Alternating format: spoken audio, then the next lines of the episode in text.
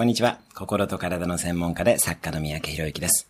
この番組では平日毎日1分の放送で人生を変えるヒントをお伝えしています。今日のテーマです。好きなことより自分を好きになれること。好きなことをするというのと自分を好きになれることをするというのは実は全く違うことです。どちらも大事にはなります。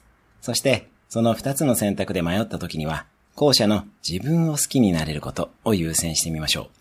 例えば寝る前にお酒を飲むというのが好きなことで飲まずに11時にはベッドに入るというのが自分を好きになれることというケースです。基本的にどうする自分が好きかに従えば人生は絶対に後悔しません。迷った時にはどうする自分が好きかと自分に聞いてみましょう。今日のおすすめ1分アクションです。自分を好きになれる小さな行動をする。よろしければ登録、シェアなどお願いします。